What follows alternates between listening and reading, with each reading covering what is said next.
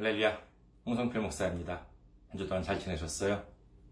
저는 현재 일본 군마현에 있는 이카호 중앙교회를 섬기고 있습니다. 교회 홈페이지 알려드리겠습니다. 교회 홈페이지 www.ikahochurch.com이 되겠습니다.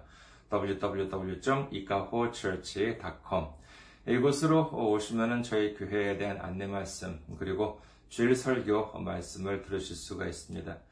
주일 설교 말씀은 어, 유튜브 동영상 사이트 유튜브를 통해서도 여러분들께서 시청하실 수가 있고요. 그리고 팟캐스트와 팟빵을 통해서도 여러분들께서 들어보실 수가 있습니다. 교회 메일 주소 알려드리겠습니다. 아, 교회 메일 주소 이카호처치 골뱅이 gmail.com입니다. 이카호처치 골뱅이 gmail.com 이곳으로 오픈해 주시면 제가 언제든지 직접 받아볼 수가 있습니다. 그리고 선교 후원으로 선교 주실 분들을 위해서 안내 말씀 드리겠습니다. 어, 한국에 있는 은행이죠. KB국민은행입니다. 079-21-0736-251입니다. KB국민은행 079-21-0736-251가 되겠습니다. 그리고 일본에 있는 은행으로 직접 섬겨주실 분들을 위해서 안내 말씀 드리겠습니다.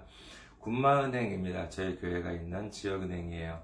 군마은행 지점번호가 190, 계좌번호가 1992256이 되겠습니다. 군마은행 지점번호가 190, 계좌번호가 1992256입니다. 저희 교회는 아직까지 재정적으로 미자립 상태에 있습니다. 그래서 여러분들의 기도와 선교 후원이 큰 힘이 되고 있습니다. 여러분들의 많은 기도, 많은 관심, 많은 참여, 많은 성김 기다리고 있겠습니다. 지난주에 또 귀하게 선교 후원으로 섬겨주신 분들이 계셨습니다. 한국에서 김동식님, 조은서님, 황석님, 신성은님, 안성희님께서 귀하게 선교 후원으로 섬겨주셨습니다. 김동식님은 지난, 사실 지난주에 말씀을 드렸어야 되는데 제가 미처 제가 깜빡했습니다. 죄송합니다. 어, 정말 이렇게 귀하게 지금 한국이나 일본이나 상당히 어려운 시기에 있음에도 불구하고 이렇게 귀하게 섬겨주시니 얼마나 큰 힘이 되는지 모릅니다. 정말 감동이 좀 깊은 감동을 느낍니다. 그러니 주님께서는 얼마나 기뻐하시겠습니까? 주님의 놀라운 축복과 넘치는 은혜가 함께 하시기를 주님의 이름으로 축원드립니다. 오늘 함께 은혜 나누실 말씀 보도록 하겠습니다. 함께 은혜 나누실 말씀 음, 로마서 1장 어, 17절 말씀이 되겠습니다. 로마서 1장 아, 17절 아, 말씀 봉독해 드리겠습니다. 복음에는 하나님의 의가 나타나서 믿음으로 믿음에 이르게 하나니 기록된 바 오직 의인은 믿음으로 말미암아 살리기라 함과 같으니라. 아멘. 할렐루야. 주님을 사랑하시면 아멘 하시기 바랍니다. 아멘. 오늘 저는 여러분과 함께 신앙, 성경, 실천이라는 제목으로 어, 세 번에 걸쳐서 은혜를 나누고자 합니다. 오늘은 그 첫 시간으로서 신앙, 즉 믿음에 대해서 살펴보고자 합니다. 세상 사람들은 각자마다 아, 많은 믿음을 가지고 있습니다. 이는 꼭 뭐 종교가 아니라 하더라도 세상적인 믿음을 가지고 있는 사람들은 많이 있지요. 뭐 무엇인가를 믿는다라고 하는 것은 뭐 대체적으로 어, 긍정적인 면이 있다고도 할수 있겠습니다. 특별한 것이 아니라 뭐 예를 들어서 열심히 공부를 이렇게 한다거나 열심히 일을 하는 것은 그로 인해서 자신의 생활, 자신의 인생이 행복하게 될 것이다 라고 믿기 때문에 그러는 것이겠죠. 이는 뭐 좋은 일입니다. 또는 뭐 건강을 위해서 열심히 이렇게 운동을 하시는 분들도 그렇고 몸에 좋다는 것을 먹는 경우도 뭐 그렇겠지요. 뭐 무슨 뭐 유산균이다, 뭐 건강식품이다, 아, 뭐 이렇게 하는 것도 있잖아요. 뭐 그와 같은 것을 먹거나 마시거나 하는 것은 그것으로 인해서 건강을 얻을 수 있다거나 아, 또는 유지할 수 있다고 믿기 때문이라고 할 수 있을 것입니다. 물론 이와 같은 공부도 그렇고 일도 그렇고 열심히 하는 것 좋은 일입니다. 운동도 그렇고 몸에 좋은 건강식품을 물론 뭐 너무 과하면 어, 뭐 문제가 생길 수도 있다고 합니다만은 뭐 적절하게 한다면은 몸에도 좋겠지요.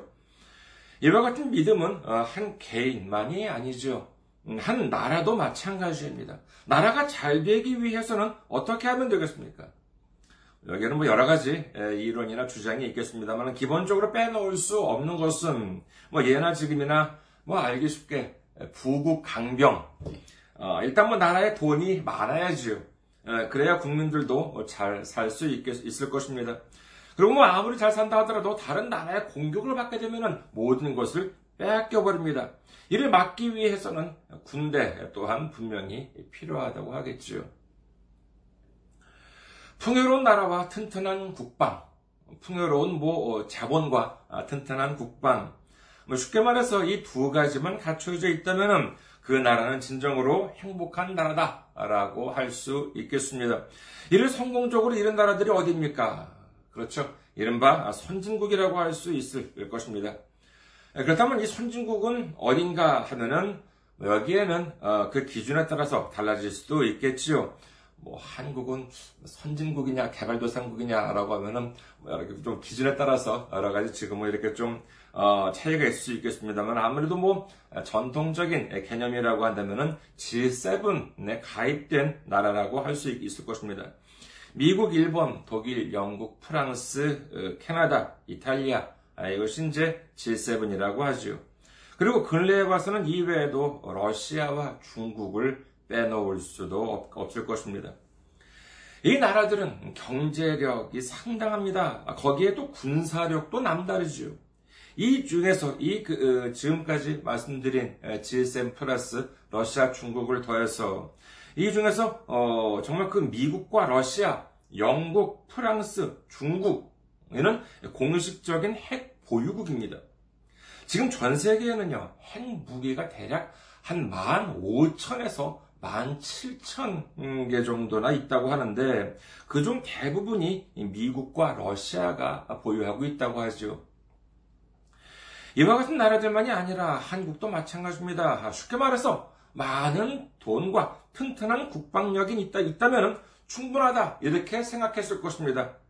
그래서 열심히 일을 하고, 열심히, 에, 정말 이렇게 군비도 많이 이제 갖추고 그랬, 그랬을 것입니다. 하지만, 지금은 어떻습니까? 전 세계가 코로나 바이러스로 인해서 떨고 있습니다. 지금 현 상황의 심각성을 표현할 방법은 뭐 많겠습니다만 예를 들어서 어, 우리는 2001년 9월 11일에 미국 뉴욕에서 일어난 사건을 알고 있습니다. 이른바 9.11 테러 사건이지요.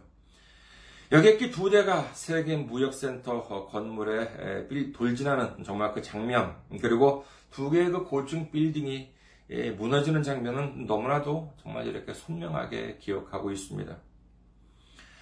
당시 그 9.11 테러에서 사망한 사람이 몇 명인가 하면은요, 인터넷에서 찾아보니까는 사망자가 총, 총 2,997명이었다고 합니다. 결국 적은 숫자가 아니지요. 이로 인해서 뭐 아프가니스탄과의 대립, 오사마 빈 라덴, 그리고 어, 뭐 이라크 전쟁, 뭐 여기에 또 IS 등등 뭐 복잡한 세계 정세가 그 이후에 이제 얽히게 되는 그와 같은 결정적인 사건이 바로 9.11 테러 사건이라고 할 수 있을 것입니다. 그런데 또 하나의 숫자를 말씀드리겠습니다. 요즘 미국에서 이 코로나 때문에 어느 정도 되는 사람들이 사망하고 있느냐 하는 것이지요. 여러분들도 뉴스를 통해서 알고 계시겠습니다만은 결론부터 말씀드리자면요. 요즘 미국에서는 거의 그러니까 2020년 4월 중순입니다만은 거의 매일 하루에 2천여 명 정도의 사람이 사망하고 요즘은 하루 뭐 4천 명 정도가 4천 명 이상이 사망하는 경우도 있습니다. 감염자가 아니라 사망자가 하루에 사망하는 사람들이 그렇게 많다는 것입니다. 이렇게 본다면 요즘 미국은 거의 매일마다 9.11 테러가 일어나고 있다고 해도 과언이 아닙니다. 2012년 3월 11일에 일본에서 일어난 동일본 대지진에서는 사망자와 행방불명자가 모두 2만 명 정도라고 하는데 정말 대참사가 아닐 수가 없지요. 예, 그런데 이제까지의 자료에 의하면 미국에서만 코로나에 의한 누적 사망자 수가 3만 4천 명에 이른다고 합니다. 9.11 테러 때는 그 대단한 군사력을 사용할 대상도 있었지요. 하지만 이번에는 어떻습니까? 미국에서 주장하는 것처럼 아무리 코로나 바이러스가 중국에서 시작되었다 하더라도 중국이 무슨 미국을 공격할 목적을 가지고 미국에 퍼뜨렸다면 또 모를까? 이처럼 질병으로 인한 감염이라고 한다면 그 대단한 무기를 한 발도, 단 한 발도 사용할 수가 없습니다. 돈이 많고 군사력도 막강하면 행복한 나라를 만들 수 있다고 믿었습니다. 그래서 많은 사람들은 노력해 왔을 것입니다. 그 결과 놀라운 국가를 건설하는 데 성공했습니다. 하지만 지금은 어떻습니까? 세계 경제를 좌지우지할 수 있는 막강한 경제력을 가지고 있음에도 불구하고 인류를 몇 번, 몇십 번이나 멸망시킬 수 있다고 할 정도의 수많은 핵무기를 가지고 있음에도 불구하고 하루에 3천명, 4천명 죽어가는 자신의, 자신들의 국민들의 목숨을 지킬 수는 없었던 것입니다. 그렇다면 이런 일이 꼭 나라 차원에서만 일어납니까? 열심히 공부만 하면 행복해질 줄 믿었는데 시험에 합격하기만 하면은 좋은 학교, 좋은 회사에 들어가기만 하면은 좋은 사람과 결혼하기만 하면은 좋은 집과 좋은 차만 얻을 수 있다면 행복한 삶, 행복한 인생을 살아갈 것이라고 믿었는데 인생을 좀 살아본 분들은 뭐라 그러십니까? 사람의 인생이 꼭 그렇지만은 않다. 이런 말씀을 하지요. 왜 그렇습니까? 그것은 다름 아닌 믿는 대상이 잘못되었기 때문인 것입니다. 무엇을 믿어야 하는지를 알지 못했기 때문에 이런 어이없는 일이 일어나고 마는 것입니다. 오늘 말씀을 다시 한번 살펴보시도록 하겠습니다. 로마서 1장 17절. 복음에는 하나님의 의의가 나타나서 믿음으로 믿음에 이르게 하나니 기록된 바 오직 의인은 믿음으로 말미암아 살리라 함과 같으니라. 이 구절을 보면은요, 좀 말씀이 어렵게 느껴집니다.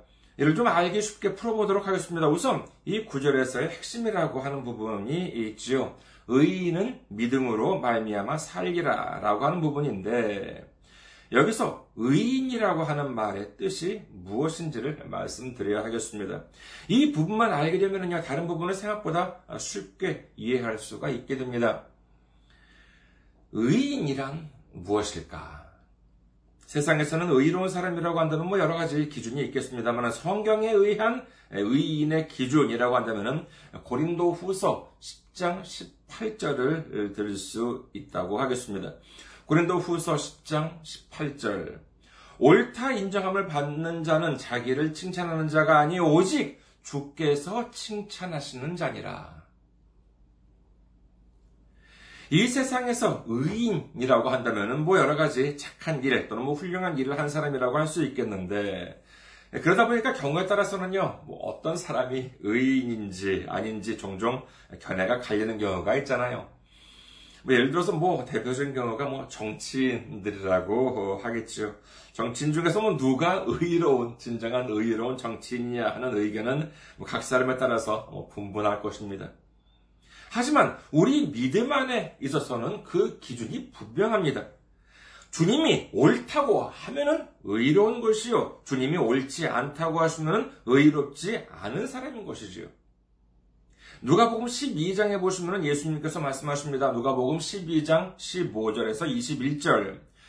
그들에게 이르시되 삶과 모든 탐심을 물리치라 사람의 생명이 그 소유에 넉넉한 데 있지 아니하니라 하시고 또 비유로 그들에게 말하여 이르시되 한 부자가 그 밭에 소출이 풍성함에 신중에 생각하여 이르되 내가 곡식 쌓아둘 곳이 없으니 어찌할까 하고 또 이르되 내가 이렇게 하리라. 내 곡간을 헐고 더 크게 짓고 내 모든 곡식과 물건을 거기 쌓아두리라. 또 내가 내 영혼에게 이르되 영혼아 여러 해 쓸 물건을 많이 쌓아두었으니 평안히 쉬고 먹고 마시고 즐거워하자 하리라 하되 하나님은 이르시되 어리석은 자여 오늘 밤에 네 영혼을 도로 찾으리니 그러면 네 준비한 것이 누구의 것이 되겠느냐 하셨으니 자기를 위하여 재물을 쌓아두고 하나님께 대하여 부여하지 못한 자가 이와 같으니라. 열심히 공부하고 열심히 일하고 열심히 돈을 버는 것이 나쁘다는 것이 아닙니다. 그러나 세상적인 것만을 바라보고 하나님을 바라보지 않게 된다면 우리는 그때까지 쌓아온 모든 것들을 순식간에 잃게 될 수도 있다고 주님께서는 분명히 말씀하고 계신 것입니다. 우리의 구원이 어디에 있습니까? 학력입니까? 경력입니까? 재력입니까? 아니면 권력이 나를 구원해 줍니까? 사도행전 4장 11절에서 12절 이 예수는 너희 건축자들의 버린 돌로서 집 모퉁이의 머릿돌이 되었느니라. 다른 이로서는 구원을 받을 수 없나니 천하 사람 중에 구원을 받을 만한 다른 이름을 우리에게 주신 일이 없음이라 하였더라. 그렇습니다. 우리를 구원해 주는 것은 학벌도 아니요, 경력도 아니요, 재력도 아니요, 권력도 아닙니다. 오직 우리 구주 그리스도 예수님이라고 하는 사실을 믿으시기를 주님의 이름으로 축원합니다.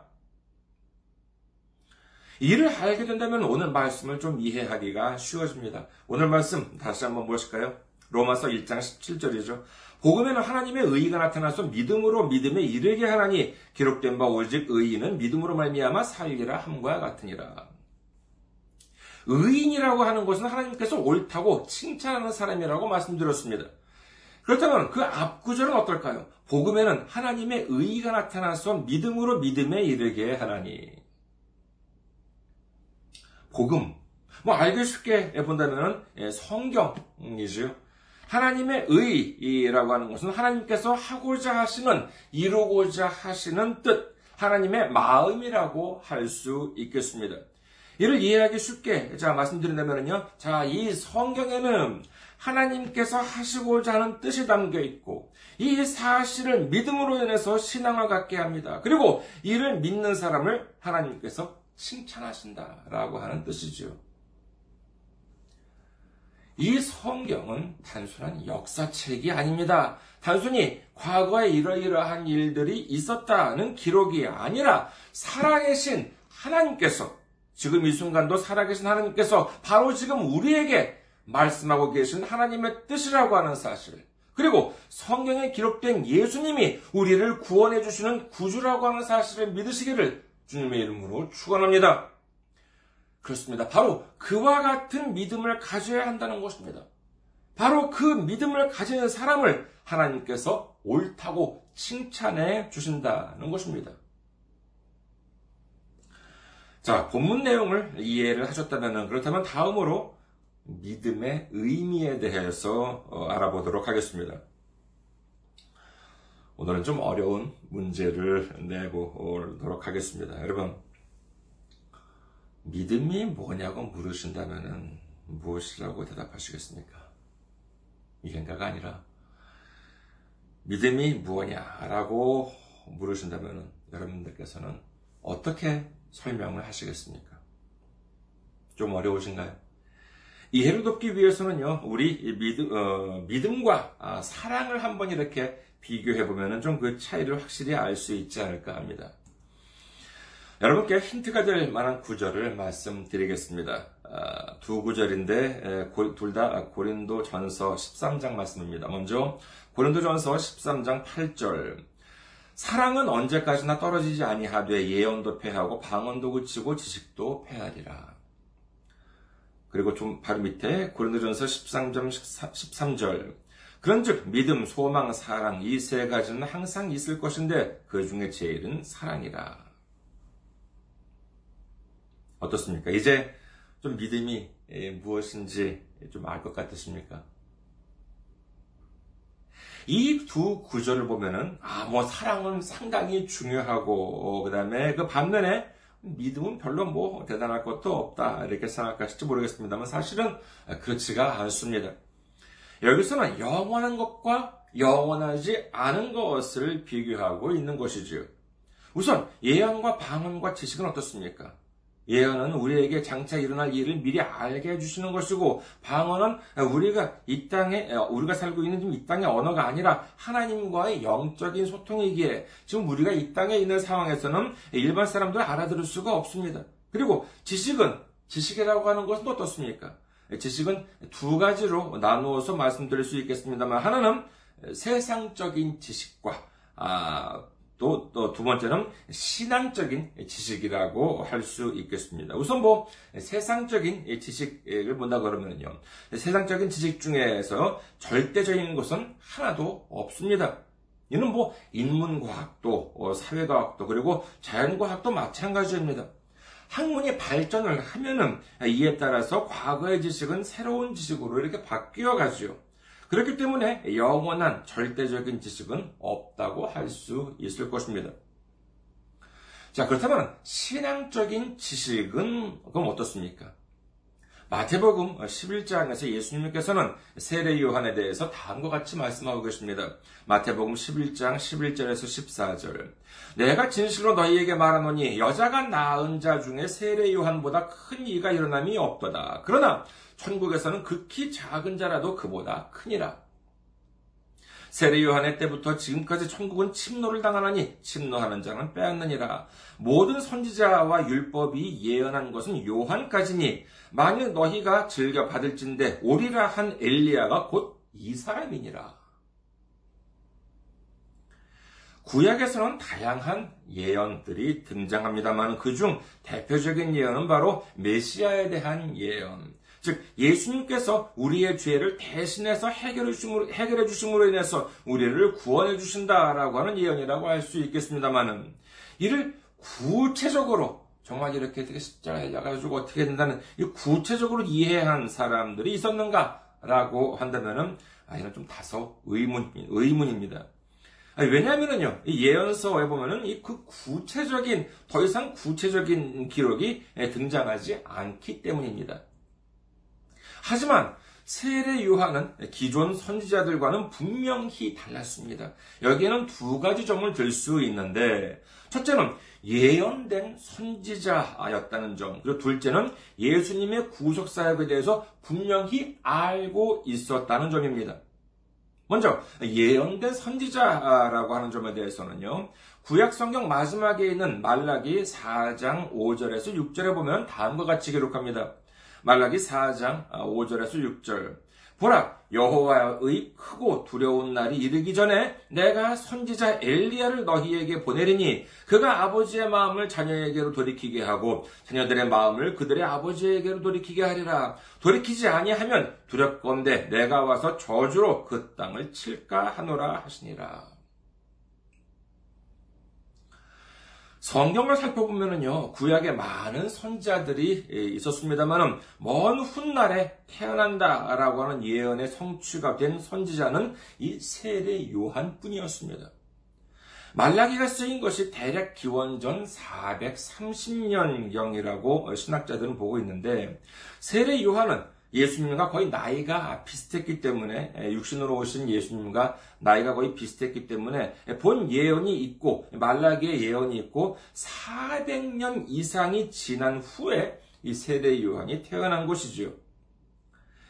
메시아 전에 엘리야가 온다라고 하는 본 내용은 당시 바리새인이나 제사장들이라면 모두 알고 있는 내용이었습니다만은 이 온다는 엘리야가 이 온다고 했던 엘리야가 바로 이 세례 요한이다. 이렇게 예수님께서는 말씀하고 계신 것입니다. 이렇게 본다면요, 세례 요한이야말로 정말 구약에서 가장 중요한 위치에 있는 선지자라고 할 수 있을 것입니다. 그리고 세례 요한은 예수님이 하나님의 아들이시다라고 하는 점, 메시아로서 우리의 죄를 대신해서 짊어지시기 위해 오셨다라고 하는 점을 처음으로 알아본 인물이었습니다. 세례 요한은 예수님을 가리켜 제자들에게 말합니다. 요한복음 1장 29절에서 34절. 이튿날 요한이 예수께서 자기에게 나오심을 보고 이르되 보라 세상 죄를 지고 가는 하나님의 어린 양이로다. 내가 전에 말하기를 내 뒤에 오는 사람이 있는데 나보다 앞선 것은 그가 나보다 먼저 계심이라 한 것이 이 사람을 가리킵니다. 나도 그를 알지 못하였으나 내가 와서 물로 세례를 베푸는 것은 그를 이스라엘에 나타내려 함이라 아니라 요한이 또 증언하여 이르되 내가 봄에 성령이 비둘기같이 하늘로부터 내려와서 그의 위에 머물렀더라. 나도 그를 알지 못하였으나 나를 보내어 물로 세례를 베풀라 하시니 그이가 나에게 말씀하시되 성령이 내려서 누구 위에든지 머무는 것을 보거든 그가 곧 성령으로 세례를 베푸는 이인 줄 알라 하셨기에 내가 보고 그가 하나님의 아들이심을 증언하노라 하니라. 즉 세례 요한은 하나님의 독생자를 처음 본 선지자였고, 그리고 예수님의 역할에 대해서 분명히 알고 있는 선지자이자 예수님에 대해서 가장 처음으로 알아본 인물이었던 것입니다. 그런 당시에 살아있던 사람들 중에서 어, 그 누구보다도 하나님의 비밀을 잘 알고 있었던 사람이었습니다. 그리고 그 이전에 선지자들이 직접 만나보지도 못했던 예수님을 직접 만나본 유일한 선지자였던 것이죠. 때문에 예수님께서는 아, 여자가 낳은 자, 아, 그러니까 이 세상에 살고 있는 사람들, 이 땅에 살고 있는 사람들 중에서 세례 요한보다 큰 사람이 없다고까지 높이신 것도 충분히 이해가 갑니다. 하지만 반면에 예수님께서 말씀하시기에 천국에서는 지극히 작은 자라도 세례 요한보다 크다고 말씀하십니다.